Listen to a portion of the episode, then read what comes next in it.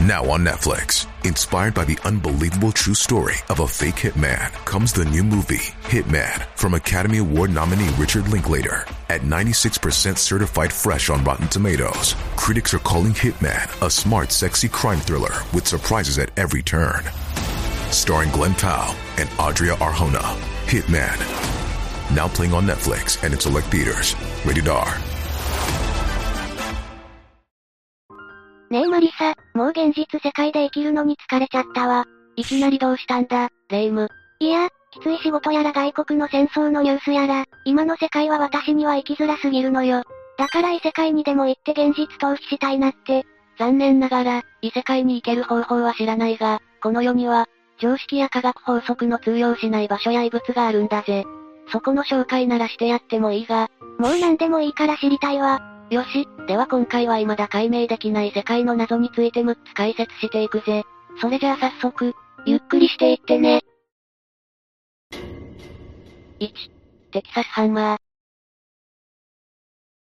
1934年、アメリカテキサス州で、1億4000万年前のものとされる鋼鉄のハンマー、通称、テキサスハンマーが見つかったんだぜ。大きさは20センチほどと小型だったが、この時代にはまだ人類が存在していないこと、現代の技術でも簡単には作れないことから注目を集めたぞ。い、1億年以上前もまずこういう年代ってどうやったらわかるのよそれはこのハンマーが見つかった地層を調査したからだぜ。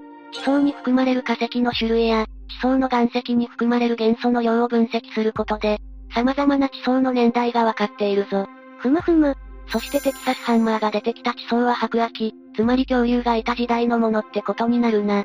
き、恐竜、予想以上に大昔だったわ。そうそうあとマリサが、現代の技術でも簡単には作れない、って言ってたけど、これはどういうことなのかしらテキサスハンマーは鋼鉄の部分と木で作られた絵の部分からなっていたんだが、鋼鉄部分に含まれる成分を調べたところ、90%以上が鉄からなっていることが判明したんだぜ。それのどこがすごいの鉄そのものは身近なものかもしれないが、その中でも高い純度の鉄を作るのって、高度な知識や技術が必要とされることなんだよな。加工されてない鉄にはマンガンや炭素をはじめとした不純物である元素が多く含まれるから、それらを除去する必要があるんだぜ。不純物をなくすのってやっぱり大変なのかしら？ああ。化学反応などといった知識が求められるからな。原始人なんかの知識では太刀打ちできないと思うぞ。なるほどね。テキサスハンマー、舐めてたわ。言い忘れていたが、鋼鉄部分には鉄だけでなく塩素も含まれていたんだぜ。実は塩素を用いた製鉄技術は、科学の発展した現代でも開発されていないんだ。なんだかもう訳がわからなくなってきたわね。ただ、これに関しては鉄の腐食による、塩素との自然な化学反応のせいとも考えられるから、なんとも言えないな。そういえばそのハンマーって鋼鉄と木からできているのよね。1億年以上も前のものだとしたら、木の部分が腐ってなくなったりしないのか気になって。実は他の生き物なんかと同じように条件が揃えば、木が化石になることもあるんだぜ。ケイ素や水素のような元素が木に染み込み、長い期間が経つことで、軽化木、と呼ばれる木の化石が誕生するんだ。テキサスハンマーは色々な化学反応によって守られている、奇跡のハンマーでもあるってことなのね。まさにその通りだぜ。でも、まだ人類が誕生すらしてなかったはずの時代に、どんな経緯でこんなすごいハンマーが存在したのかしらね一番ありそうなのが、タイムトラベラーが恐竜のいた時代に迷い込み、ハンマーを落としていった説だな。タイムトラベラーね。聞いたことはあるけどよりにもよって人類の誕生前だなんてびっくりだわ。私も大昔に迷い込んでスマホやパソコンを置いていったら、歴史家や科学者をびっくりさせちゃうかしら？レイムが人類の歴史を混乱させるのを想像すると面白いぜ。あ、ただ実際にやられるとやっぱり色々と迷惑かもな。マリサってば、ケチなんだから。レイムのことは置いておいて、次も新たな世界の謎に迫っていくぞ。あ、ちょっと待ってマリサ2、ブルーナボーニャ。次に紹介するブルーナボーニャは、アイルランドにある世界遺産で、紀元前3200年頃、つまり農耕や牧畜がスタートした時代である、新石器時代に作られたとされるぜ。ニューグレンジ、ドース、ノース、という狭い通路を持った墓、通称、仙道墳を中心に有名だな。世界遺産って響きがいいわよね。新石器時代にそんな遺跡を作るなんて、よっぽど知能の高い民族たちだったのかしら？ああ。何千年も元の姿が残る遺跡を築くだけでもすごいが、特筆すべきなのは、建設した彼らが持っていた科学知識の高度さだぜ。ちなみにどのような民族が建てたのか、については謎に包まれているぞ。うー、また科学。まあ今回の科学の話は、さっきより身近で面白いと思うから、どうか嫌がらずに聞いてくれ。さっき紹介した中で、ニューグレンジ、トドース、については、太陽の動きが細かく計算された、粋な仕掛けがされているんだぜ。何かしら？ニューグレンジ、ドースの二つの先導墳には、当時の日にぴったりその墓の奥まで日光が届くんだ。ええー、なんだかロマンチック、太陽の動きなんかを計算して建てたってことよね？そうなるな。ちなみにニューグレンジについては、水一滴すら中に入れないほどの精巧な作りも特徴なんだぜ。他にもこの遺跡の見どころを教えてほしいわ。あとはブルーナボーニャにある、史跡に多く見られる独特の渦巻き模様だな。まだこの模様の正確な意味はわかっていないが、当時の民族が信仰していた宗教と関わっているのではないか、と言われているぜ。なるほどね。その宗教の中身が明らかになれば、新たな文明の発見にもなるかもしれないわね。まさに謎と可能性の詰まった遺跡ってことだな。ところでこの時代の人たちは、一体何のためにこんなにすごい遺跡を築いたのかしら？ブルーナボーニャでは仮装された人骨が見つかっていることから、主には埋葬のための施設となっているな。たださっき説明したように、太陽の動きや宗教が関わっていることから、天体観測施設や宗教施設、もしくはそれらの複合施設という可能性もあるぜ。紀元前3200年頃から、天体観測のための施設があったとしたらすごいわよね。ああ、天動説に地動説、自天の研究など、世界全体で天文学を研究する動きが出てきたのが、紀元前400から600年頃だから、このブームをかなり前から先取りしていたと言えるな。いずれブルーナボーニャから、天体観測の研究結果なんかが発掘されたりしたら、面白いことになりそうだわ。そうだな。今後も注目していきたいスポットの一つだぜ。次も面白い遺跡を紹介していくぞ。3、メムノンの巨像。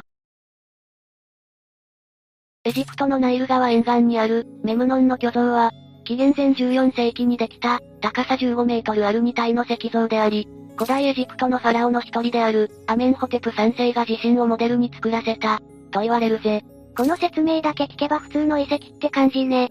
この巨像の不思議なポイントはどこかしら？メムノンの巨像は2体あると説明したが、そのうち向かって右側の像が朝になると、泣き声を発していたんだよな。像に命が吹き込まれているってこと？不気味なような、でも聞いてもみたいような。ちなみにこの泣き声から、ギリシア神話に書かれているトロイ戦争で亡くなった、エチオピアの英雄、メムノンが母に悲しみの挨拶をしている姿が想起され、巨像にその名前が付けられたぞ。うー、それは泣けるわ。当時その様子に注目が集まり、多くの人がメムノンの巨像を見に訪れたと言われるぜ。この時のローマ皇帝までもが見に来ていたそうだな。ものすごい注目度だったのね。今でも聞きに行けるのかしら？それが残念ながらとっくの昔、西暦200年前後からその鳴き声は聞けなくなってしまっているんだぜ。紀元前の人たちの特権だったのね。ちょっとがっかりかも。それは巨像についていた霊が成仏したからとか？実はメムノンの巨像の鳴き声は、科学的なメカニズムで出されていたんだよな。というのも紀元前27年に起きた地震で、巨像にひびが入ってしまったんだ。そのひびが早朝の朝露や温度差の影響で、まるで鳴き声のような音を発していたってわけだぜ。結局は自然、科学の力だったのね。ちょっと拍子抜けしちゃったかも。ただ、ピキピキ、などといった、いかにもひび割れって音じゃなく、その音が鳴き声に聞こえたこと、そしてローマ皇帝をはじめ、多くの人を引きつけたというだけでも、奇跡の巨像だと思うぞ。その通りね、科学って時に芸術にもなるんだわ。わかっているじゃないかレイム。次は、そんな科学の法則がおかしくなってしまったように見えるスポットを紹介するぜ。4、アラガツ山。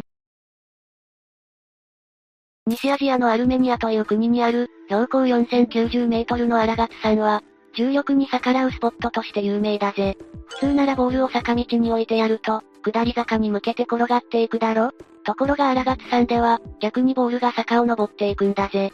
どういうことなの？荒勝山こそが真の異世界なのかしら？実は荒勝山以外にも、重力に逆らうスポットはいくつかあって、そういった場所は、グラビティヒル、と呼ばれるぞ。日本でも佐賀県の幽霊坂や、香川県のミステリー坂でこの現象が見られるな。意外に身近なところにもあるのね。一体どんな仕組みなのかこのままだと気になって夜も眠れなくなりそうだわ。うむ。巨大な磁石が地中に埋まっていて、そのせいで重力がおかしくなったんじゃないか。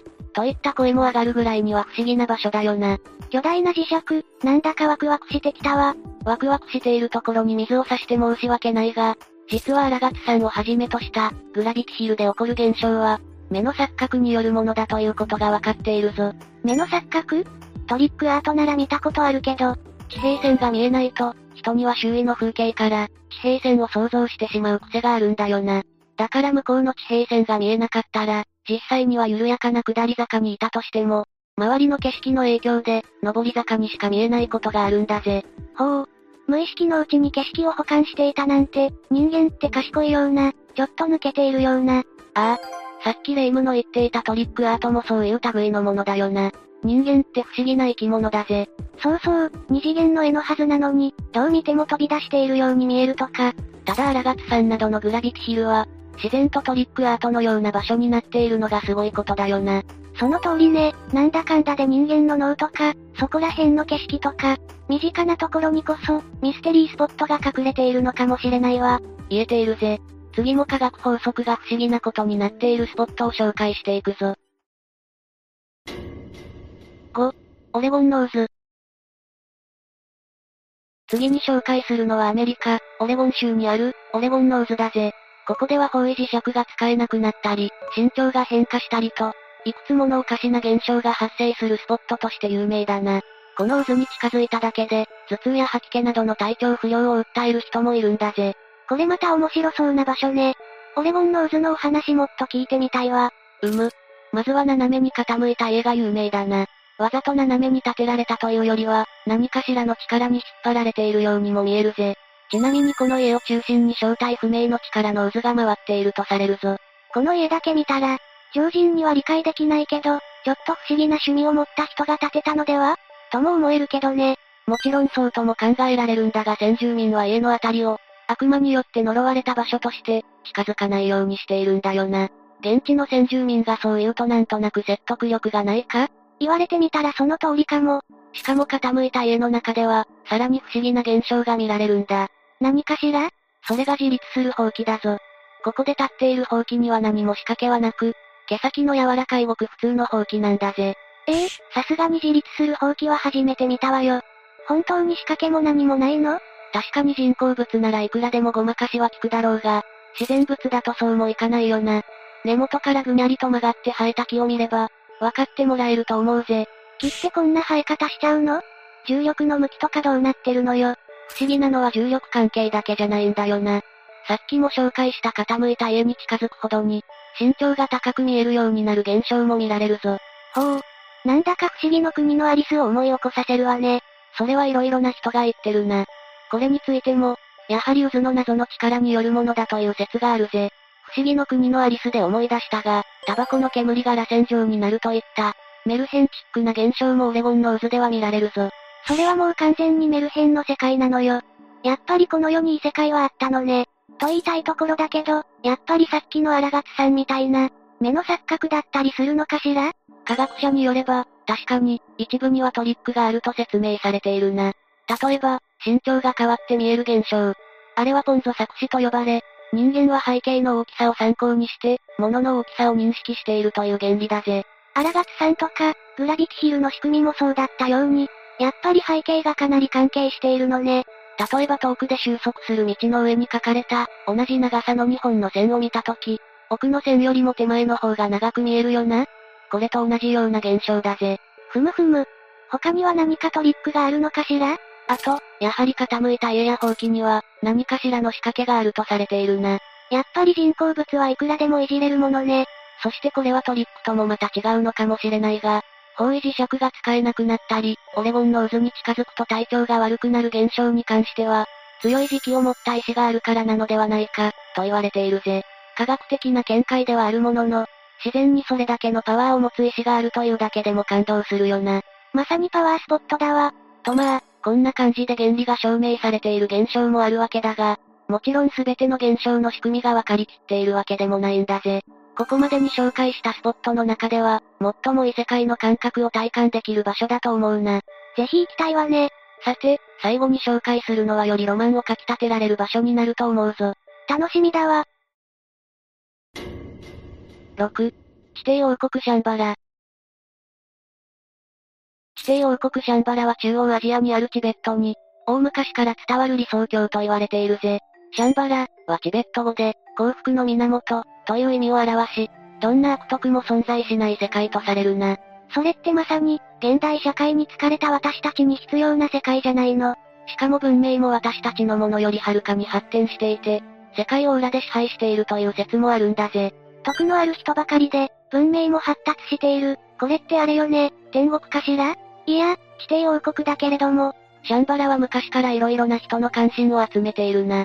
例えばユダヤ人を迫害したことで有名なヒトラーも、ここシャンバラに興味を持ち、探検隊を送り出して調査をさせていたくらいだぜ。何も成果は得られなかったらしいが、ひ、ヒトラー？一体何のためにそんなことしてたのよ？キリストの遺物を回収して、その力で世界を支配するためだったとされるぜ。恐ろしすぎる野望だわ、見つからなくてよかった。でもシャンバラってそれぐらいに魅力的な王国なのね。本当に実在していたら面白そう。ところがシャンバラの存在は証明されておらず、そこにたどり着けた人は今までに一人もいないんだよな。研究家の多くも、シャンバラは象徴に過ぎず、あくまで幻想の世界だ、と考えているぜ。やっぱりシャンバラは幻だったのね。いや、あくまで証明が難しいというだけでまだわからないぞ。とある説によれば、地球の内部には、もう一つの世界が存在しているそうなんだ。そこが地底王国シャンバラかもしれないんだぜ。地球の中にもう一つの世界が、気になるかも。突然だが、北極や南極に近づけば近づくほど、オーロラが見えるようになるよな。オーロラ、美しいわよね。寒いのは苦手だけど、一度は見に行ってみたいものだわ。そんな美しいオーロラなんだが、あれはプラズマという現象によって引き起こされているんだぜ。ちなみにここでいうプラズマとは、宇宙からの高エネルギー粒子と、地球の磁力が、お互いに作用し合っている状態を指すぞ。ふむふむ。そして北極と南極の上空には、高いエネルギーのプラズマが存在しているからこそ、オーロラも観測しやすいってわけだな。プラズマって、名前しか聞いたことがなかったけど、こんなにも幻想的なものを生み出せる現象だったのね。そしてプラズマの介入によって生み出される、この世の物理法則が通用しない異次元の空間を、亜空間、と呼ぶんだぜ。それって北極と南極が亜空間になっちゃうってこと？北極の先住民であるイヌイットの伝説によれば、北極のどこかに、その亜空間への入り口があるとされるぞ。しかも彼らはあそこに近づいてしまうと、魔人によって殺されてしまうと、その入り口には近づかないようにするという徹底ぶりだ。北極でそんなことが言われているってことは、南極にも似たような場所があるかもしれないわね。ああ。そして地球の内部には、プラズマに包まれたもう一つの世界があり、さっき紹介した入り口から、その亜空間へ繋がっていると言われるぜ。小説でも読んでいるみたいな感覚だわ。この亜空間に入ったのではないかとされる人物が、アメリカによって戦後すぐに行われた、極地探検家の一人、バード少将だ。彼はアラスカ基地から北極点上空を経由して飛行し、基地に戻ることになっていたんだが、道中で突然霧に包まれてしまったんだぜ。それはパニックになりそう。飛行機の高度はどんどん降下し、バード少将も基地に SOS を出しかけたぞ。大丈夫だったのかしら？信じられないかもしれないが、バード少将が北極点を無事に通過した後、突然霧に包まれたと思えば、下界にジャングルを目撃したんだよな。他にも人の姿や、ピラミッドによく似た遺跡などを見たそうだ。え？バード少将って北極を探検していたのよね？バード少将は飛行機の燃料のことも気になり、引き返そうとしたところ、霧が吹き出している空間を見つけたぜ。そこに突っ込んだところ、無事に元の世界に帰れたとのこと。基地にもしっかり報告したようだ。ほう。シャンバラかはわからないけれども、バード少将はどこかの空間に迷い込んでしまったってことなのかしら？一説によれば、地球の内部には空間が存在し、バード少将は、その世界の上空を飛行していたのではないか、とされているぜ。地底王国シャンバラは、信じていない研究家が多いって言ってたけど、何よりそこに行かなければ、ないことの証明なんてできないものね。ああ。いつか地球の内部にある、亜空間の存在が証明されれば、シャンバラについての研究も進むと思うぞ。どうかその日が来るまで生きていたいわ。というわけで、今回は未だ解明できない世界の謎を6つ解説したぜ。私たちが目にしているのは、広い地球の本の一部に過ぎないってことが分かったわ。なんだか心が晴れ晴れしたかも。霊夢の気分が良くなったなら何よりだぜ。ただ見つかっていないだけで、この世界にはまだまだ不思議な場所があるかもしれないな。その通りね。ああ、いつかそういうスポットを巡ってみたいものだわ。お、その時は私も呼んでくれ。というわけで今日の動画はここまで。動画が面白かったら、高評価とチャンネル登録よろしくお願いします。最後までご視聴いただきありがとうございました。